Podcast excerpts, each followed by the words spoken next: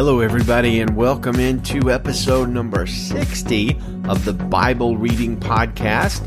Today's big Bible question Are there reasons beyond faith to believe that Jesus rose from the dead? Happy leap year, friends. Today is the rarest day in our calendar, with, I guess, the one exception being that legendary February the 30th that sometimes shows up on milk carton expiration dates. Because the Robert Murray M'Cheyne Bible reading plan that we're following in this podcast does not include February 29th, or February 30th for that matter, we could have had a free day today, but that would not have been seemly. The pod must go on. So today's one scripture is 1 Corinthians 15, the resurrection chapter. Let's read it and then come back and discuss some reasons to believe in the resurrection and some reasons to believe in the reliability of the Bible.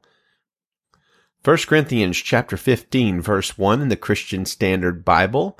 Now I want to make clear for you, brothers and sisters, the gospel I preached to you, which you received, on which you have taken your stand, and by which you are being saved, if you hold to the message I pre- preached to you, unless you believed in vain. For I passed on to you as most important what I also received that Christ died for our sins according to the scriptures, that he was buried, that he was raised on the third day according to the scriptures. And then he appeared to Cephas, then to the twelve. Then he appeared to over 500 brothers and sisters at one time. Most of them are still alive, but some have fallen asleep. Then he appeared to James, then to all the apostles. Last of all, as to one born at the wrong time, he also appeared to me. For I am the least of the apostles, not worthy to be called an apostle, because I persecuted the church of God. But by the grace of God, I am what I am, and his grace towards me was not in vain. On the contrary, I worked harder than any of them, yet not I, but the grace of God that was with me. Whether then it is I or they, so we proclaim, and so you have believed. Now, if Christ is proclaimed as raised from the dead, how can some of you say there is no resurrection of the dead? If there is no resurrection of the dead, then not even Christ has been raised. And if Christ has not been raised, then our proclamation is in vain, and so is your faith. Moreover, we are found to be false witnesses about God because we have testified wrongly about God that he raised up Christ whom he did not raise up, if in fact the dead are not raised. For if the dead are not raised, not even Christ has been raised. And if Christ has not been raised, your faith is worthless. You are still in your sins. Those then who have fallen asleep in Christ have also perished. If we have put our hope in Christ for this life only, we should be pitied more than anyone. But as it is, Christ has been raised from the dead, the firstfruits of those who have fallen asleep. For since death came through a man, the resurrection of the dead also comes through a man. For just as in Adam all die, so also in Christ all will be made alive. But each in his own order, Christ the firstfruits, afterward at his coming, those who belong to Christ. Then comes the end, when he hands over the kingdom to God the Father, when he abolishes all rule and all authority and power for he must reign until he puts all his enemies under his feet. The last enemy to be abolished is death. For God has put everything under his feet. Now, when it says everything is put under him, it is obvious that he who puts everything under him is the exception. When everything is subject to Christ, then the Son himself will also be subject to the one who subjected everything to him, so that God may be all in all. Otherwise, what will they do who are being baptized for the dead? If the dead are not raised at all, then why are people baptized for them? Why are we in danger every hour? I face death every day as surely as I may boast about you, brothers and sisters, in Christ Jesus our Lord. If I fought wild beasts in Ephesus as a mere man, what good did that do to me? If the dead are not raised, let us eat and drink, for tomorrow we die. Don't be deceived. Bad company corrupts good morals. Come to your senses and stop sinning, for some people are ignorant about God. I say this to your shame. But someone will ask, how are the dead raised? What kind of body will they have when they come? You fool! What you sow does not come to life unless it dies. And as for what you sow, you are not sowing the body that will be, but only a seed, perhaps of wheat or another grain. but God gives it a body as he wants, and to each of the seeds its own body. Not all flesh is the same flesh. There is one flesh for humans, another for animals, another for birds, and another for fish. There are heavenly bodies and earthly bodies, but the splendor of the heavenly bodies is different from that of the earthly ones. There's a splendor of the sun, another of the moon, and another of the stars. In fact, one star differs from another star in splendor. So it is with the resurrection of the dead sown in corruption, raised in incorruption, sown in dishonor, raised in glory, sown in weakness, raised in power, sown a natural body, raised a spiritual body. If there is a natural body, there's also a spiritual body. So it is written, the first man, Adam, became a living being. The last Adam became a life-giving spirit. However, the spiritual is not first, but the natural, then the spiritual. The first man was from the earth, a man of dust. The second man is from heaven. Like the man of dust, so are those who are of the dust. Like the man of heaven, so are those who are of heaven. And just as we have borne the image of the man of dust, we will also bear the image of the man of heaven. What I am saying, brothers and sisters, is this. Flesh and blood cannot inherit the kingdom of God, nor can corruption inherit incorruption. Listen, I'm telling you a mystery. We will not all fall asleep, but we will all be changed. In a moment, in the twinkling of an eye, at the last trumpet. For the trumpet will sound, and the dead will be raised incorruptible, and we will be changed. For this corruptible body must be clothed with incorruptibility, and this mortal body must be clothed with immortality. When this corruptible body is clothed with incorruptibility, and this mortal body is clothed with immortality, then the saying that is written will take place. Death has been swallowed up in victory. Where, death, is your victory? Where, death, is your sting? The sting of death is sin, and the power of sin is the law. But thanks be to God who gives us the victory through our Lord Jesus Christ. Therefore, my dear brothers and sisters, be steadfast, immovable, always excelling in the Lord's work because you know that your labor in the Lord is not in vain. Amen to that. So today we're going to talk about one sort of reason to believe that the resurrection is factual and historical. It really happened. Yes, we are saved by grace through faith, but there are reasons to believe that what the Bible says is true and reliable. I want to point you to a book I wrote. It's called Easter Fact or Fiction 20 Reasons to Believe Jesus Factually Rose from the Dead. You can get that on Amazon. Just search for it. Or you can come to our website, BibleReadingPodcast.com, and you can check out the link on today, episode 60's post. There's also a few other links there that will take you back to episode 44, episode 17, and some other things I wrote on my blog at chaseathompson.com about the resurrection. I want to open with a quote from Pastor Tim Keller he says this, if you are going to make up a story about the resurrected Jesus Christ, you would never make a story like up like this. You might have some luminescent, radiant Jesus bursting through the doors and everyone shielding their eyes when he's resurrected. But instead, what do you have? Would you, if you were making up a story, do this? Jesus just appears in their middle and says, do you have anything to eat? Look how magnificent. Look what a faith building experience. And they give him a piece of broiled fish and he ate it. Seriously, says Keller, if you were making up a story about the resurrection of Jesus, you just wouldn't say things like this. Why would that even be in there? It's so mundane. How odd. How completely uninspiring. Why would it be there? The only right answer is if you're reading literature, it must have happened. Why else would you put it in? Legends, says Keller, are not like this. And he's absolutely right. The n- number one critical theory today about the resurrection of Jesus is that it's been legendized, that almost zero real historical scholars I'm not talking about Christians. I'm talking about historical scholars. Almost zero of them believe that Jesus didn't exist. The, the, the mighty vast majority of them believe that. If you want to find somebody who believes Jesus didn't exist, go look for some YouTube videos because there's plenty of cranks and clanks and uh, amateur historians out there that believe that, but this is not something that real historians believe. That is not to say that many skeptical atheist historians believe that Jesus rose from the dead. Their prevailing theory is that Jesus' resurrection was legendized over years after he died. The problem with that skeptical theory is the New Testament accounts simply don't read like legends. As Pastor Keller has just pointed out to us, they're not very embellished.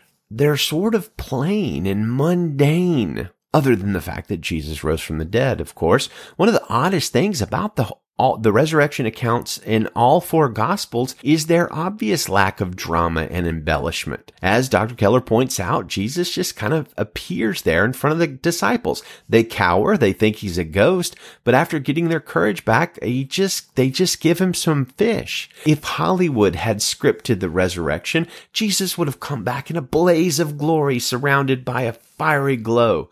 Thomas, upon expressing doubt, would have either been divinely smited down or Jesus would have answered his doubts with such a perfect put down that the disciples would have spent the rest of their lives reminding him how he'd been put in his place by their master. After Jesus met with the disciples, he would have flown off and utterly wiped the floor with Pilate and Herod and the high priest, maybe even Caesar over in Rome. It would have been a blaze of glory and revenge. Every bad guy would have had learned their lesson the hard way at the hands of the mighty resurrected Jesus. And when all was said and done, Jesus would have rocketed back up to heaven with an amazing display of light and sound and angels all around him. That's what would have happened if the resurrection of Jesus had been mythically embe- embellished or fabricated or exaggerated or invented. There would have been more drama, more comeuppance for the bad guys, more adoration for Jesus.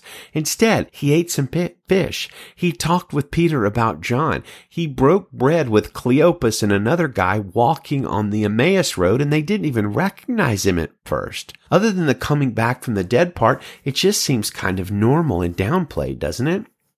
Even the ascension into heaven is downplayed in the Gospels and Acts. Think about it. Jesus floated up into heaven. How incredible could, would that have been to see? And yet Luke, who actually gives us the greatest detailed description of the ascension, merely writes this. While he was blessing them, he left them and was carried up into heaven. After worshiping him, they returned to Jerusalem with great joy. That's Luke 24, 51 through 52. Matthew and John don't even write about the ascension. And when Luke revisits it in Acts, all he adds is a small little detail about the disciples' view of Jesus being blocked by a cloud and the appearance of two guys, eh, maybe angels, in white clothes who chide the disciples for looking up at the sky. Any writer, even a bad one like me, could have made that scene sound amazing and could have done so much without embellishing or exaggerating it even a little bit, and yet they didn't. The drama was kept to an absolute minimum. It's very strange, really, when you think about it. I propose that this is a signifier of real historical testimony and the trustworthiness and the sobriety of the gospel writers. They didn't have to add to the story. They didn't have to stir up drama. They just told it like it happened and even seemingly downplayed some of the more amazing things. Upon his return, Jesus appeared to the women first and his brother and Peter and 500 believers. None of them seemed to be particularly important. Why not Herod? Why not Pilate? Why didn't Jesus seek revenge on his executioners? Maybe organize a beatdown at the very least of the Roman soldiers who had flogged him? Or why didn't he meet with somebody important like Joseph of Arimathea or the high priest? Wouldn't it have been awesome to see Caiaphas's face when Jesus returned? Wouldn't that have been a better story? And yet, None of that happened. Instead, what we get is narrative that does not exaggerate or embellish or dramatize, and therefore it just seems all the more reliable because of it. Every now and then, I get a bit of a wild hair and I have a few extra bucks or whatever and decide to promote uh, one of the podcast posts on the Bible Reading Podcast page on Facebook. By the way, go check it out. Give us a like. All you got to do is go to facebook.com and search for Bible Reading Podcast and you'll see our page. Um, recently, I promoted a post that really brought out a lot of trolls and some interesting swears and a lot of anti-Christian memes. No, you know, no problem there. That's fine. I expect that sort of thing. But also, we had some skeptics come out with some reasons not to believe that Jesus was real. Usually when I hear those, they're really pretty out there, ridiculous, erroneous, but some of the folks I interacted with on Facebook had some decent responses, and some of them were pretty persistent. So if you don't mind, I'd like to share a little bit of the dialogue that we had. One intellectual from England named Lawrence had this observation. No Roman historian, says Lawrence, had actually met Jesus. Elastic stretches and truth ceases to be truth once it's retold. None of the stories in the Bible were recorded by anyone who was there at the time that the Bible claims that they allegedly happened. The Bible stories were written by people without first-hand eyewitness accounts centuries after they were supposed to have happened. I've heard of people refer to this as mythology. Now it's an interesting claim he makes. No Roman historian has actually met Jesus. This is what I wrote back to our friend Lawrence. I started out a little snarky. Maybe I should have toned it down a little bit, but I said, Mr. Lawrence, this is quite frankly an absurd argument to make. Why would a Roman historian journey to Israel to meet a Jewish man who, according to the Bible, stayed the entirety of his ministry inside a country that is about one third the size of Scotland? There would be no reason in the world for such a thing to happen. Number two, this will blow your mind, I think. There are exactly three Roman historians of any significance that were writing during the time of Jesus' active ministry. Were you aware of this? And I'll ask you, podcast listener, have you ever heard a skeptic say no Roman historian during Jesus' lifetime ever wrote about him? Well, we don't know that to be true, and I'll tell you why in just a minute, but it, I've heard that argument made a few times. Here's how you answer it. There were only three Roman historians that wrote any significant Roman history during the lifetime of Jesus. Number one, Seneca the Elder. He died in AD 39, right around the time Jesus did, maybe a little bit afterwards. Seneca wrote a history of Rome but that history is almost entirely lost to history. We don't have a copy of it. We don't know hardly anything about it, as are many of the books and writings of the first century due to age, disintegration, intentional destruction, and events like the fires at the libraries of Antioch and Serapeum. So the number of manuscripts and writings that we have from the first century of any kind is absurdly low. Papyrus and vellum and things like that, they just don't last that long.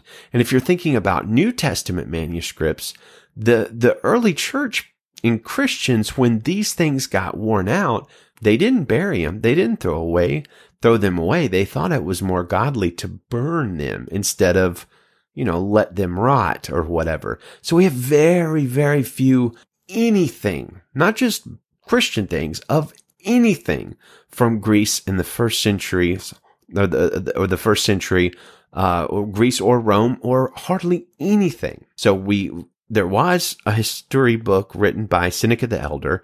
Uh, it's lost to history. The second Roman historian, Claudius the Emperor, he died in 8, AD 49. He wrote a ton of stuff. He wrote an eight volume history of Carthage and a 20 volume history of the Etruscans all of his works are lost to history.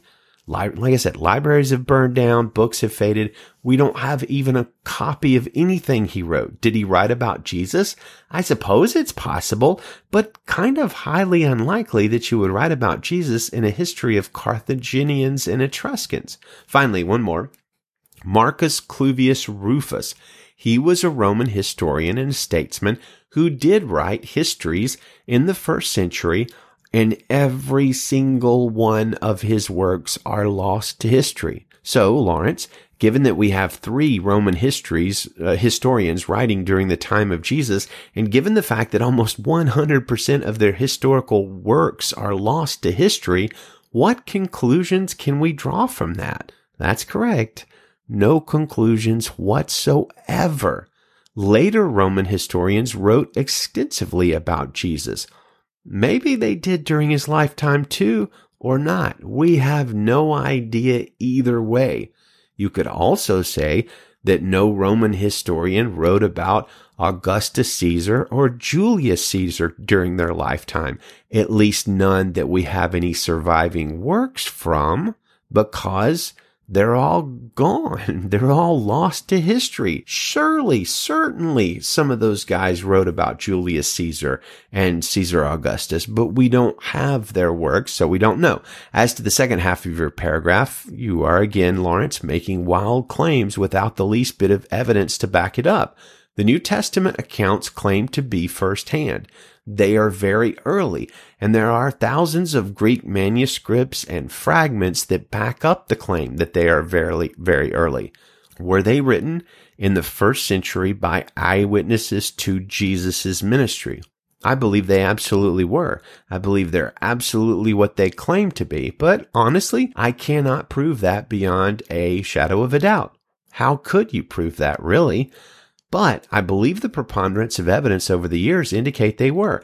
But here's the thing. If you want to say they weren't, the problem is there's absolutely zero proof, zero, that the New Testament accounts were not written in the first century by eyewitnesses. Now, not every scholar agrees one way or the other, but the fact is we have no evidence, historical, paleographical, or linguistic, that indicates that the New Testament accounts were anything other than what they claim to be. And by the way, speaking of the uh, of um, wild claims in history, Dan Brown makes a claim that the early church changed the Bible to make Jesus more of a divine being than he claimed to be, and all that kind of stuff. The problem with that claim is, again, zero evidence. We have lots of early Greek manuscripts of the Bible. Yes, there are variants between them, but those variants are practically meaningless in terms of the big doctrines. There's no evidence whatsoever that things like Jesus claiming to be the Son of God or uh, Jesus ra- being raised from the dead or the miracles or anything like that. No evidence whatsoever that those things were added by the early church at a later date. Our next skeptic was Philip. And Philip was saying that he did not trust any of the Israeli or Jewish witnesses to Jesus. He would have only trusted Roman historians who wrote about Jesus. Well, we've already covered the problem with that. We have zero Roman histories that survived the first century. But this was my reply to Philip the skeptic. I said, Philip, basically what you're saying is that you don't trust the reports of the eyewitnesses that were on site for the ministry of Jesus, and you would only trust the reports of historians that were hundreds of miles away in their own country and whose works are lost to history. For a geography refresher, it is worth noting that the distance from Rome to Jerusalem is not just hundreds, it's over a thousand miles. It's 3,000 500 kilometers. That's how long it would take to get from Rome to Jerusalem. 3,500 kilometers. The length of the entire nation of Israel is around 400 kilometers. In other words, that, that kind of skepticism is completely without basis. The four gospels are eyewitness accounts written by people who lived in the land where the events occurred and lived during the time the events occurred. I suspect the only reason you, Philip, reject them as reliable is because you don't like their conclusions. He also mentioned Josephus, and he said that, that when Josephus mentions Jesus, it is a much later, um, interpolation or addition that was added by Christian scholars. There could be some truth to that. That's very highly debated, but this is what I, I, wrote to him. Also, on your Josephus contention, you're way outside the bounds of modern critical Bible scholarship. I'm not talking about Christian scholars, but scholars of antiquity. There are at least two mentions of Jesus in Josephus, and as a refresher, Josephus was a Jewish Roman first century historian who lived well after the time of Jesus, but he did write a couple of times about Jesus, at least two times. The first and most extensive mention of Jesus may indeed ha- contain an interpolation, but that's not been proved. It's quite the matter of debate, though the consensus among modern critical scholars is that some Christian writing several hundred years after Josephus did insert some things into Josephus's words there, and that made it into further copies of Josephus's histories. The modern scholarly consensus is, however, that that interpolation was laid on top of an authentic passage about Jesus dating back to the first century, just one that was added to by later Christian scholars. There's another major mention of Jesus in Josephus, uh, which, which says he's the brother of James. It's doubted by very few scholars, and almost all of them believe it to be genuine. So the overwhelming consensus of modern critical scholars is that Josephus, the first century Jewish Roman historian, wrote about Jesus. It's fine if you want to be a skeptic, but you need to know that the vast majority of the skepticism that you, that Philip expressed in his post is actually based on faulty historiography and skeptical theories that most modern scholars dismiss. In an era that lacked internet, telegraph, television, and newspapers, the news about Jesus, who again spent his life a country a third the size of Scotland, traveled slowly and organically, but it did indeed reach and transform the entire Roman Empire. Nobody doubts that fact. A question for us to grapple with in our skepticism is this.